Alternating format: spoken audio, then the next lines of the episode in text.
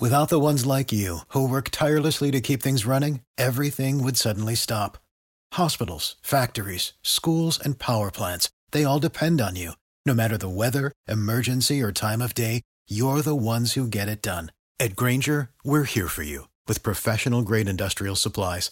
Count on real time product availability and fast delivery. Call clickgrainger.com or just stop by. Grainger for the ones who get it done.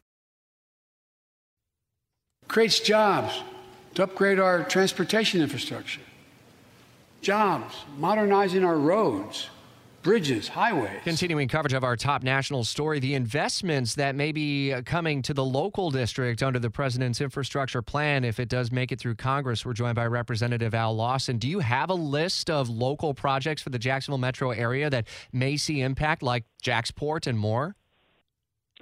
Yes, there are many projects that uh, you know would uh, receive money where you can help JAXPORT, also help JEA uh, with all the environmental concerns that we have in uh, Duval.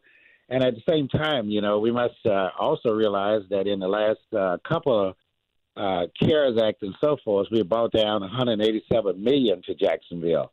And so there's a lot of things coming, you know, and we know the impact of it. And, you know, talking to uh, uh, Hazouri, Tom Hazouri, about all of the problem we have with septic tanks and so forth, that uh, about 140 million or so in order to change some of that uh, in uh, the Duval area. So uh, th- this is a very bold plan, you know, and it's going to be tough to get through the Senate. But uh, uh, one of the things that we need to do something about is all the infrastructure problems that we have in America that have been going, uh, been laid by the wayside for so many years, decades.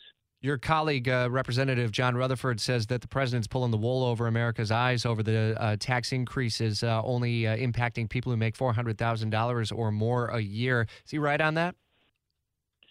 No, I don't. I don't really think so. I mean, that's John. He has his opinion, but the issue is, is that the middle class been the one that carrying this country for so many years, and people who are very wealthy and making high income are paying less than two percent towards the problem that we have uh, in America, and it's time for them to pay up. You know, we bail out Wall Street, uh, you know, 2007 and 8 like that. Now it's time to bail out the average person to break more jobs in. And so as a result, you know, uh, everybody needs to pay their fair share, and it shouldn't be on the backs of the uh, middle class. We need to bring more people into the middle class, but not ask them to pay for all the infrastructure problem that we have in this country. Speaking with Congressman Al Lawson, is bigger government the antidote to multiple crises? Well, I don't think it's a problem with uh, big government at this time. You know, we've had uh, uh, that never happened before uh, since uh, uh, the Civil War insurrection in our capital area. you know, we have had, I think, probably for decades, things that have gone and nobody paid attention to.